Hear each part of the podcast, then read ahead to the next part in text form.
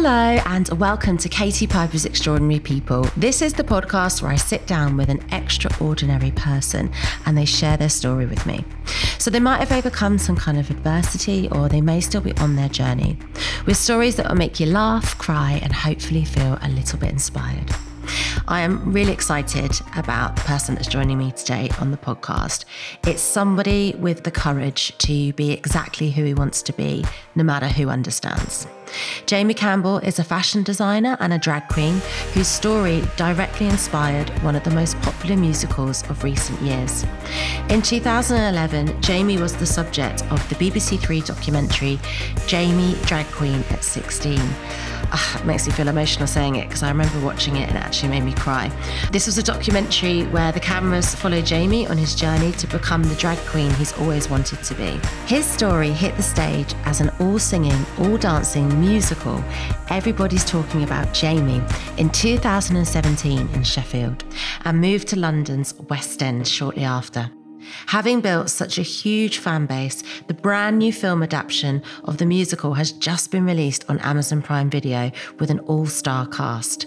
With a story of overcoming adversity and being your fabulous true self, I am completely honoured, if not a little bit fangirl, to have him join me today. Hello, Jamie. Oh, hi, Katie. Oh my God, it's such an honour. Thank you for having me. I love you so much. The feeling is mutual. I've never wanted to cry in an intro. Oh my God. I think you represent so much to all of us and your appeal is really wide. I just think you're an amazing guy. I mean, before I go into everything I want to say to you, let's start with the film because it drops today. So huge congratulations. You must be feeling pretty proud of yourself, I guess. Yeah, of course. I'm like on cloud nine and it's been such a journey getting to this point, and it was supposed to be released last year and it just kept getting pushed back. But now I'm just so excited for the world to see it. Yeah, I mean, I was going to say it's a whirlwind, but I don't know. Is it a whirlwind? Because actually it's been quite a long time and you've in various stages done lots of different things with the story. Mm-hmm. Well, yeah, it has still been a whirlwind, but a long whirlwind.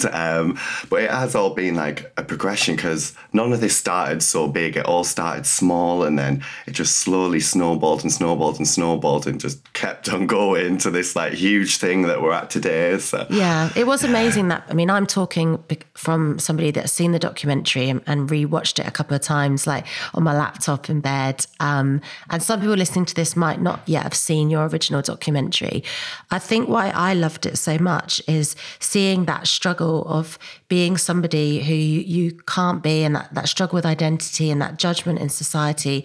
I think a lot of us have felt that and felt trapped from it. And I think we kind of empathized with you and we felt like we knew you even though we didn't. Can you explain about that beginning story and your journey to people that haven't watched it?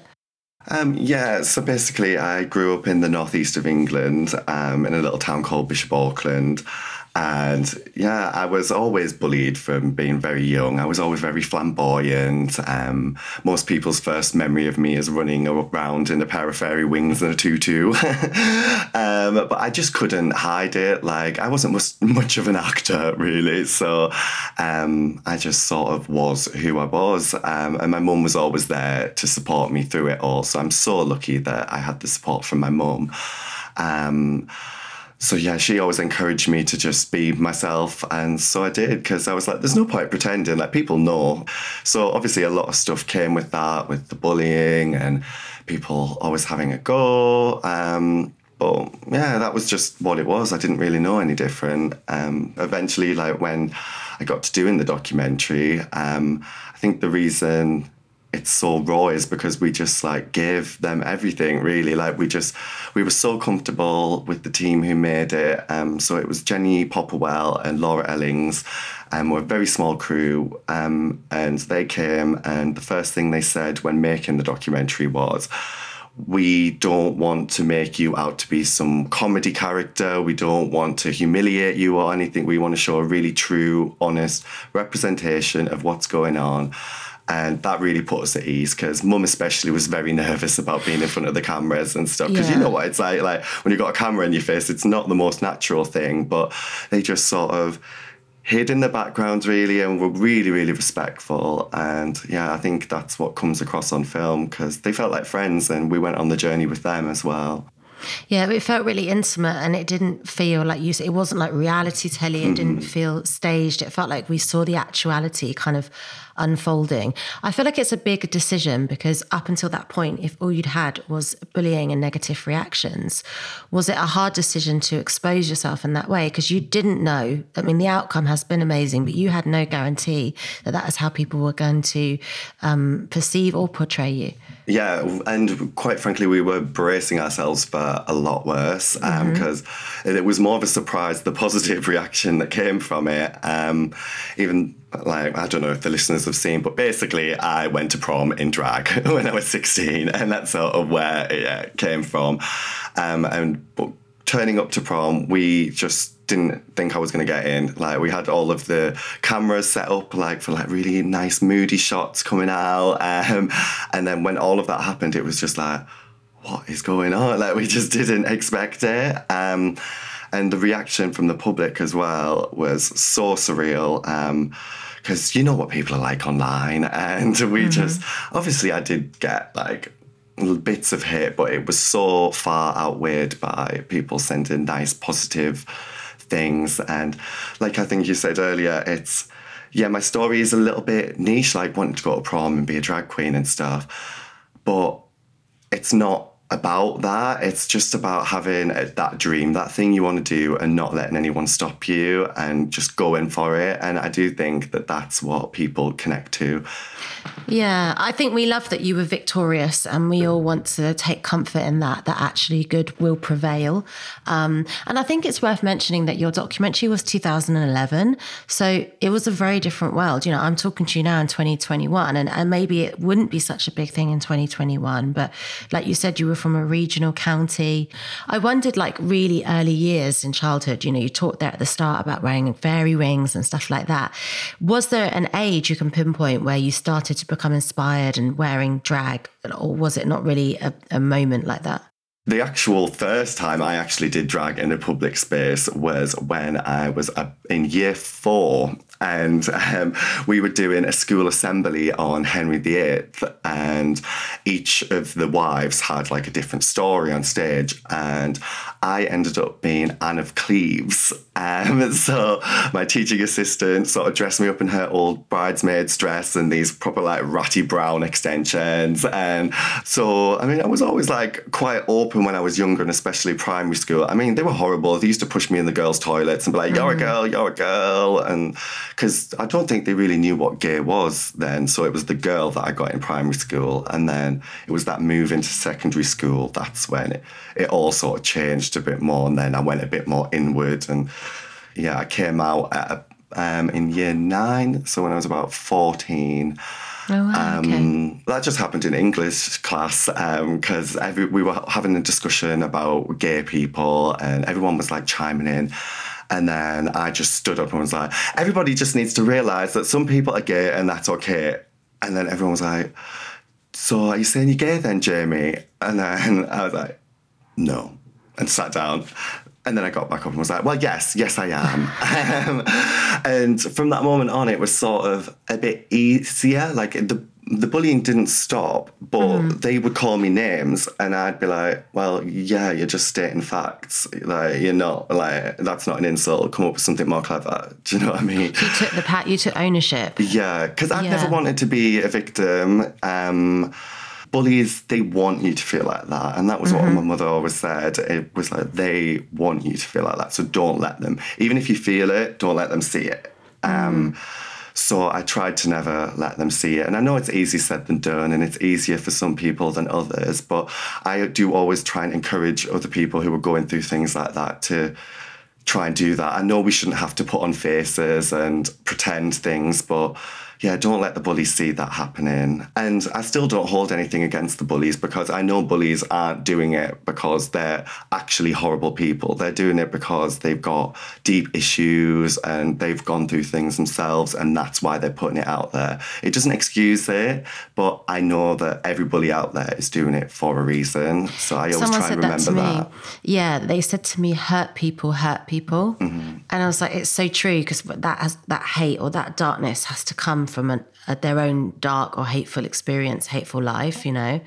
I actually read somewhere that also on your way home from school, it was adults as well that would shout at you. Yeah, there'd be like a man, and he had like this little kid, like this little toddler, and he'd be like, shout gay boy, shout faggot, and stuff like at him. With like this kid was like not knowing what he's doing, but like his dad's telling him to do something. So child abuse, he was. Well, yeah. Yeah. And it's hard, because it's like, what is that kid going through? Like, what if they are gay, or they've got a friend who's gay? Like, are they going to be able to open up about it? Like, no, we think we're getting so far, and we are, but it's not everywhere. It's not like those tiny little villages and stuff. And this is just in our country. Like, other countries, oh God. And bringing it back to the film, that's why I'm glad that this film is going out and going on Amazon Prime, because it's going to, I think, 240 countries around the world. And that's the most exciting thing for me, because it's like, I just think about not even just the gays, but like anybody, but like especially like those young little gays in those tiny little villages in like anywhere, like some remote country somewhere, and then like watching it on the laptop with the earphones in. Like, I hope they can sort of get from it. Because that is the thing, really. We're talking about your life pre the musical, pre the documentary, growing up in County Durham, coming out as gay, being in drag in County Durham. Has County Durham changed now compared to like Jamie's childhood? I would say so, yeah. But even like back then, it was like there was like the pockets of people that weren't bad. Like, one of my favourite memories to do with it all was, it was the day after, and I was just walking down the street, and then this bloke in a white van pulled up, and I was like, oh God, here we go. And he like shouts, oi, were you that lad who was on the telly last night? And I was like, yeah. And it's like, good on you, son. Well done for doing it. And I was just like, oh, that was so sweet. Because I was like, difference. Yeah, because it's not everyone's bad. And I think as well, like, I can judge people thinking that they are going to judge me, do you know what I mean? And then I think that's just as bad, because I think that was the whole scenario with prom as well. Like, I thought everyone was going to be like, hate me and not let me in and not want me to be there. But really, like, the year came around and said, if you don't let Jamie in, we're not going in. So I felt like I'd prejudge them, thinking they were going to judge me, kind of thing. Yeah. And I felt like in the documentary, I mean, it was so long ago, like we did see you scared and anxious, like you were going for wig fittings, trying on makeup, and you were a totally, you know, young boy, you were a different boy.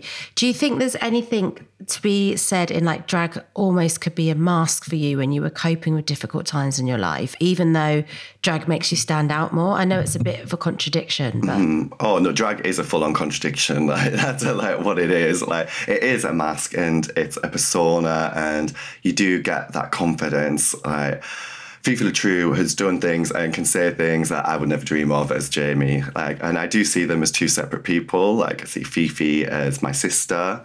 That's your drag name, isn't it? Fifi? Yeah, Fifi Latrue is my drag persona. And she's a monster, honestly. But I think that's what drag is. It's that like whole release and that confidence, and you just let things out.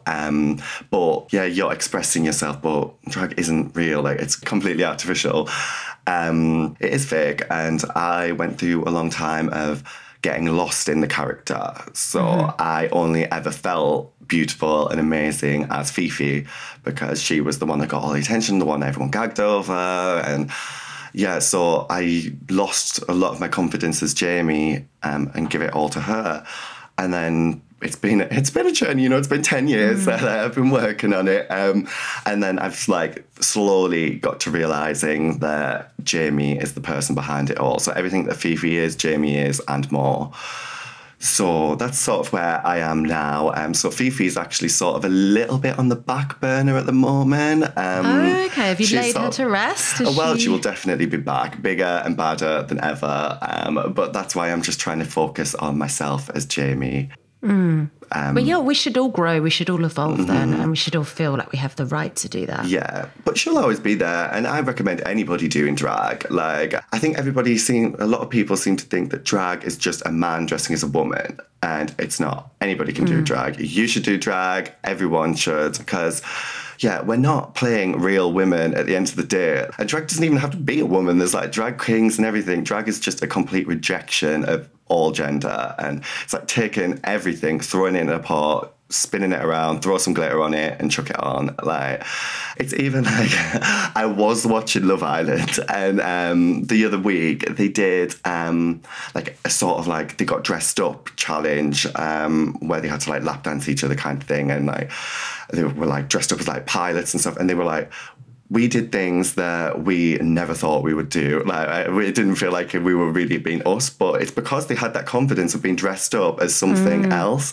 Yeah, it's like being a kid and putting on like a superhero cloak, and you are that superhero. Like, yeah, it's just clothes at the end of the day, but clothes do hold so much power. Oh, yeah, I'd recommend exploring it as much as possible. Where did your name come from then, your drag name? How did you think of that?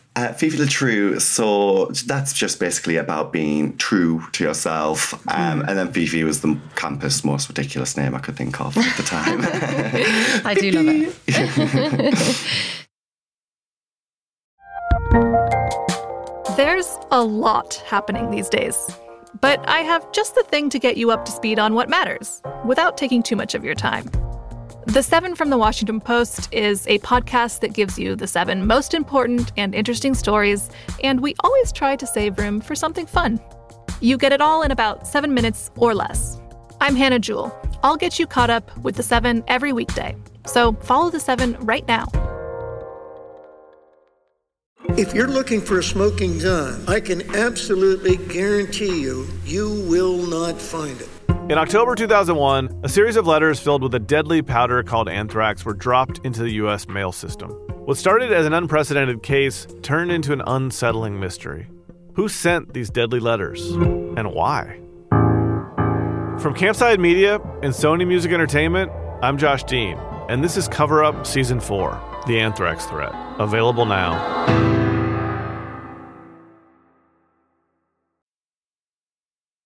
So we should talk about the musical, because I've been to see it 3 times. So I'm a true fan. How did it logistically come about? Did you just randomly get a phone call or an email one day?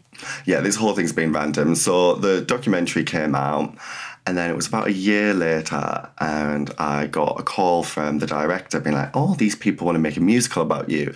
Is that okay? And me and we were, of course, like, yeah, okay. But we had no idea what it was going to be. We thought it was going to be like a community centre kind of production, like something really small, which was still going to be amazing. We were like, oh, it'd be nice to go and see. And then years went by and we didn't hear anything. So we were like, oh, well, they must have like just left it kind of thing.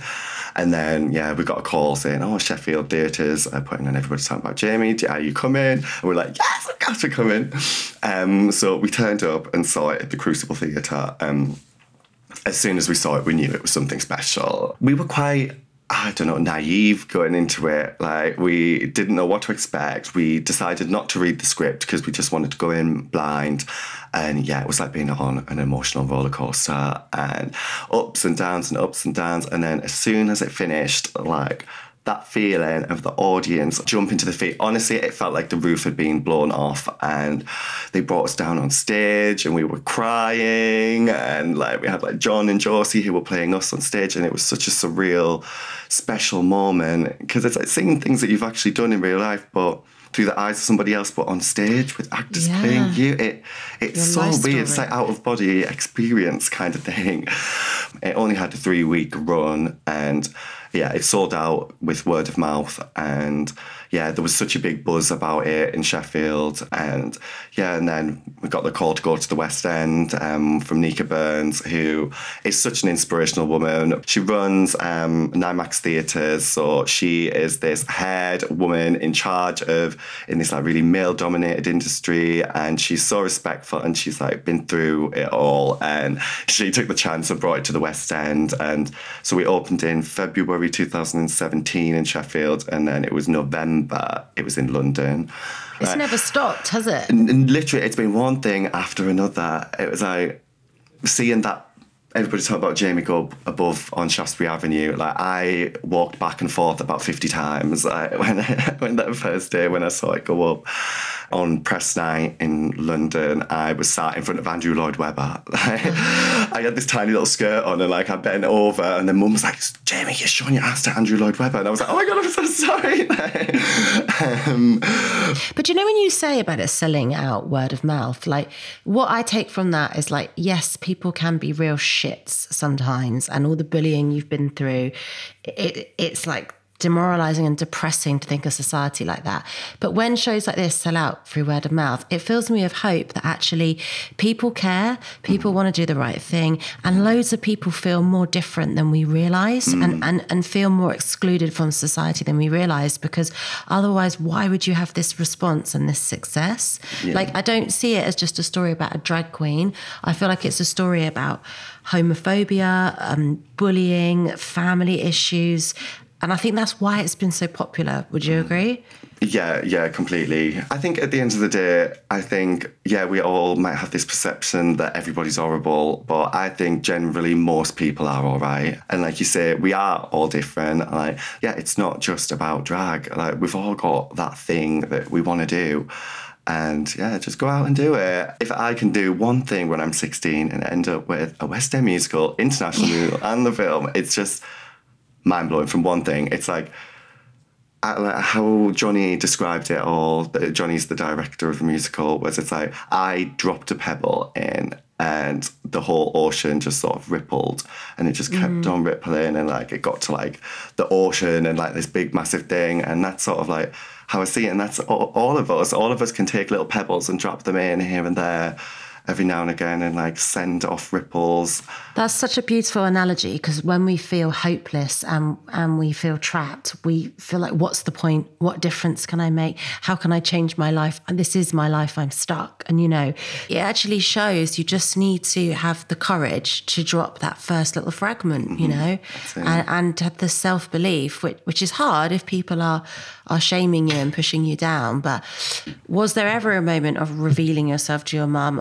And we haven't really talked about her properly. She sounds like quite an amazing woman. Or was she just this constant presence that always knew who you were? She always knew. I did come out at some point, but I think it was all very oh, I'm gay. And she was well, yeah. Obviously. Who are you trying to kid? And I think that's actually a reaction that a lot of gay people get when they come out, I've found, is the parents well, yeah, we know. And it's this big thing that you build up. But no, my mother is such an amazing, inspirational woman. And because she's always been there for me, 110%, and she's a fierce lioness, and she defended me nobody. She tore people apart who even tried lots of things I don't even know, but So was it always you and your mum, or was your dad ever in or out of your life at all? So my mum and dad got divorced when I was in year 2. So how old are you then? About 7-ish or something. Yeah, 6 or 7. Yeah. Yeah, and I did have a loose relationship with my dad. I would see him on Sundays. But then we drifted apart completely after the documentary, and we've still not spoken since then. Is that because of the content of the doc? It was more the drag thing. I don't think he understood the drag thing. And he wasn't necessarily against me being gay, although I don't think it's what he wanted. But it was, especially the drag thing he didn't understand. And then with the documentary coming out. But basically we haven't spoken since I was 16, and I don't know if he knows about any of this, but we live in a small town where everyone talks, so I don't know if he does, but I've not heard from him. This isn't directed at your dad, this is separately. Because I'm just thinking about friends that I have that are not necessarily even drag but gay, and sometimes some of the biggest bullies, or the people that are really vocal, particularly in big crowds, are those that are scared of exploring that side themselves. That saying of he who doth protest too much. And even for me, when I found I've had trolling online, it actually comes from people that are jealous of me being comfortable and confident because they wish they could be that because they hate themselves, And I sometimes think that when somebody's gay, the person that has the biggest issue with it comes from a really repressed family where they just couldn't explore that side of themselves. Do you think that's a fair comment? Yes. Yeah. There's lots of things under layers and stuff. But, and I mean, I get it as well. I know, me and you, we seem like these people who are so completely positive and have managed to overcome things and stuff. But it's not that all the time, is it? We are all, even the most confident and self-assured people suffer. I suffer from anxiety and stuff like that, and feelings of not being good enough and looking at things and why don't I look like that? Why can't I do that? I'm not this, I'm not that, and then I'm well. I just bring it back and just be I'm not doing that. This here and yeah, it's a good journey. Skill to have though. To bring yourself back, it's good that you can do that. And sometimes it happens quicker than others. But I just think it's important to be you can be all positive and stuff like that, but it's okay to feel a bit crap at times as well. But just. Don't sit in it forever because it's not constructive to anybody, most of all yourself. Well, let's focus on your successes. Yeah. And like we said at the start, everybody's talking about Jamie, the film out today on Amazon Prime. It's got an amazing cast, Sharon Horgan, Richard E. Grant, Sarah Lancashire, newcomer Max Harwood, who's playing you. Amazing actors, really well-known actors in your life story. Were you involved with it going from stage to screen? How much involvement have you had in this film? Very little, to be fair. Creative decisions are nothing to do with me.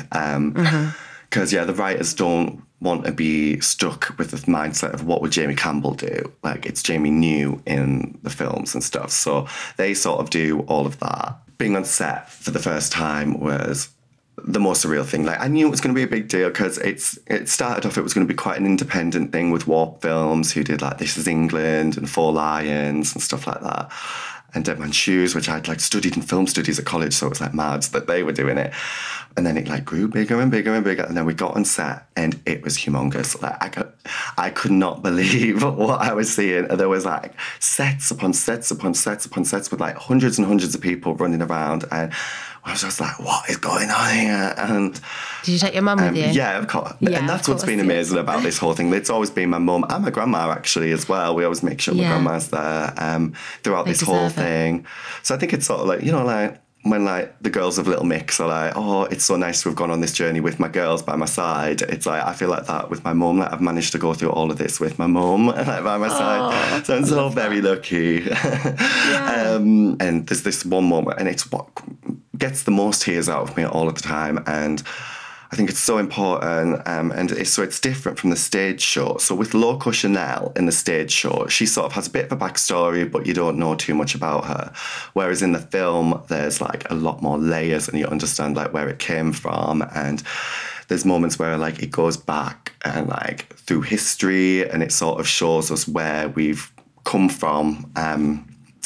And yeah, it's just really important, the things that my community have gone through, and I feel so lucky, and I thank my gay ancestors, LGBTQ ancestors who have fought for me to be able to sit here today. And there's a moment in the film where Jamie goes into the drag shop and then he comes out and he's a bit nervous.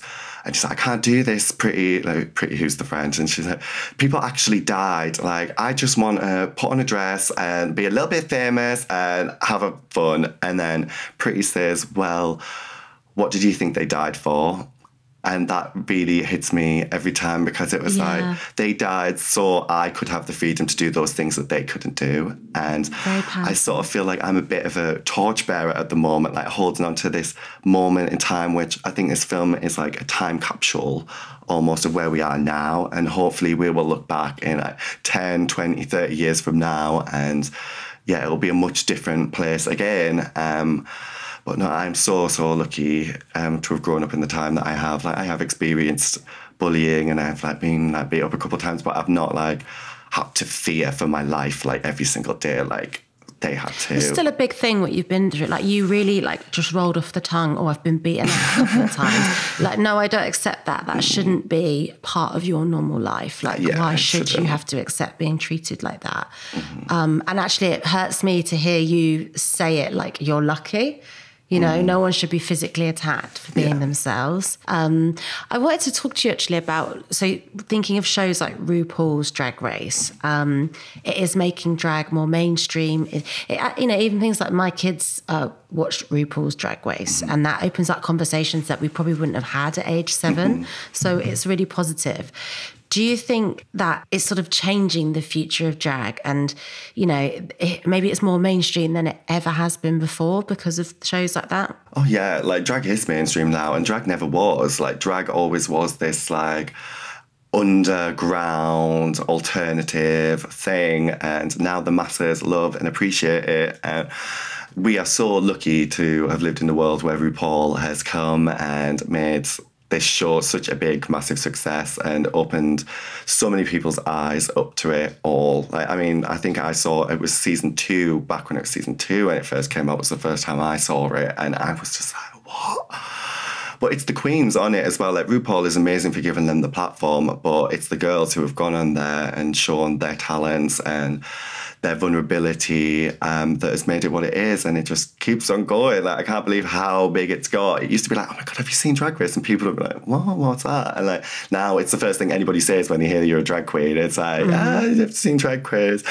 But like with anything that goes mainstream, it's sort of like it does like filter it down a little bit. And I think the danger with RuPaul's Drag Race being as big as it is that people think that's just what drag is. And especially nowadays with the girls going on, and they spend thousands and thousands and thousands of pounds on their, like, they get out loans before they go on, like, and they spend like £20,000 on their looks for it. And it's like, that's not a true representation of real drag. Like, real drag, to be honest, is not that profitable. Like, you get your little money from your gig and you just have to do as many as possible, but there's not that many gigs out there, and there's a lot of girls as well. So it's actually, most people can't. And then you've got to get all your wigs, all your makeup, all your nails, all your tights, all your heels, everything out of it. Because I thought there might be people listening now that want to get started and actually they don't know where to start in drag. And I was wondering, you know, what would you say to those people? But then also separately, there might be parents listening who don't know how to support their child in the way you were supported by your mum. So I wondered those two different angles, what advice you had from your own life experience. Well, you can do it on the cheap. You definitely can. But even doing it on the cheap is... there's still a lot of cheap stuff to get. So you can be crafty and creative. And that's part of the beauty of it, to be honest. And like, that's why I love the queens who are more crafty and they have to like make it work kind of thing. So like, just get a sewing machine.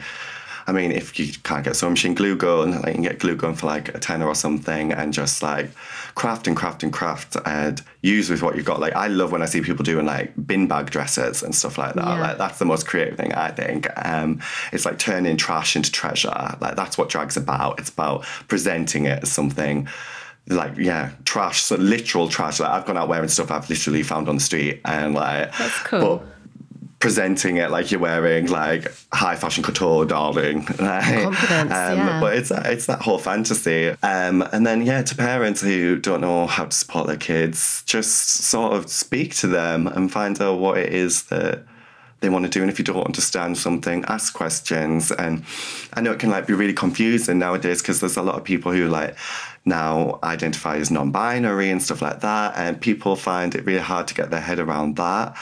But I think it's just about respect at the end of the day. And if someone tells you they want to be called something, try your best to. And I think people get scared about saying the wrong thing all the time. And yeah, there are people, especially online, who will kick off at anyone for the slightest little slip up. But I think the majority of people, as long as you're trying and you make the effort, like, then they're happy with that. Do you know what I mean? Like, we can't expect everybody to know our pronouns and stuff straight away. I love that, because we don't want to sort of like push people out and punish people. We want to take them along with us and improve them and educate them and make it open. Like you said, mistakes happen, but make it open so that people can get better and understand. Yeah. It's interesting what you were talking about being a crafty queen, because I know actually you now work in the world of fashion. Yeah. So tell us a little bit about what you're up to in that world and what's your plans for the future in fashion and your projects. Yeah, well, I've always loved fashion and clothing and style, and I've always made my own clothes and stuff.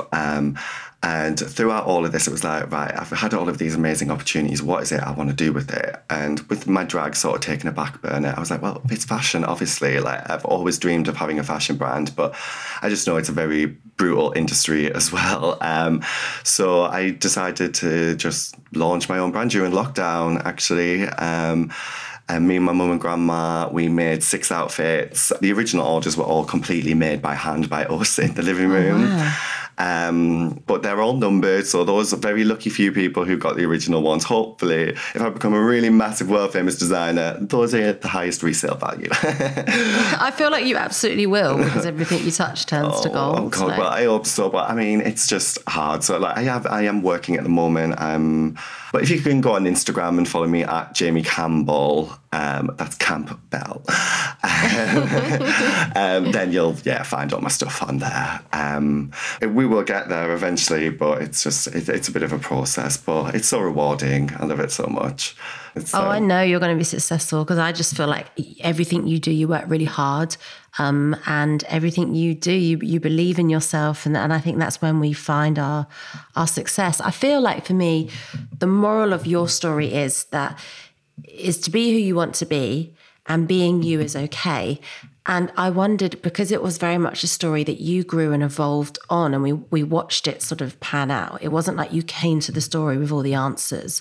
I wondered if you'd learnt lots about yourself in this whole process, from documentary to musical, now to film. Have you learnt about who you want to be and who you are? I think I've learned, like, you never truly know in the end, like, because we are constantly ever evolving, and you can have an idea of how you want to be or where you want to be or what you want to do, but the reality is it always just happens, really. So just go along with the journey and just go with it, but just keep moving forward. At the end of the day, keep going. You can go at different speeds, but like, just enjoy it and watch as your life develops, because you might end up somewhere that you completely didn't expect. Like, I know at the start of all of this, I didn't expect to be sat here talking to you, Katie Piper, with like, my film having just come out. Like, it's crazy. So you never know what can happen. So just keep going. You never know what's around the corner. Absolutely. And you're right, you don't know who you're going to end up connecting with. And like, without sounding too like cheesy, you never know who you're inspiring, because when I first ever went to see your musical, I was in a difficult place. Nobody really knew that. And I cried watching it. And at the end, I was like, I'm going to shed all this shit and I'm just going to move forward now. And it was like a closure, and it's like a defining moment. Oh, and it was like beautiful. A closure thing for me. And it was like, we'd never met. I mean, still now we haven't met. We're on Zoom together, right? But it's like your story impacts you. And that goes back to what you said about the pebble. You threw it out there. You've impacted my life. We've connected with each other. I think you're such an advocate for being the real you and your true self, and the impact you've made on so many people, and especially children and teenagers. I told you at the start of the podcast, my daughter's learning all the songs from the musical for her singing classes. So we've been able to talk about you, and it's really helped her. Like, you're such a good role model. To think that story started from a place of shame and not knowing if you could be that, to now actually being someone as parents, we actively tell our children about you. And it's entertaining, there's a lovely fun side to it as well, isn't there? It's not all preachy. At the end of the day, they said when they were making it, they wanted it to be an entertaining show at the end of the day. Like, that's the main aim with producing something, and all of the other messages are just bonuses at the end of the day. And, it is really nice hearing stories like this from you, and I still find it strange. But it's surreal. But, right? It is. No, you're an incredible guy, and I really hope that you never stop telling this story in all of its forms. And I'm personally really excited and looking forward to seeing what the real Jamie does next, because you are, like the podcast says, an extraordinary person. Oh, so thank you. Thank you for everything you do. Thank you. And you too, Kate. Honestly, your story has really inspired me as well over the years. Like, I couldn't believe what you've been through, and just to see you such this powerful woman and how much change you've made in the world for so many people. It's amazing to see. So thank you for doing you. Thanks for listening to Katie Piper's Extraordinary People. If you haven't already, please follow where you get your podcasts. Also, if you enjoyed this, please help us spread the word, rate and review the show, or share on your socials.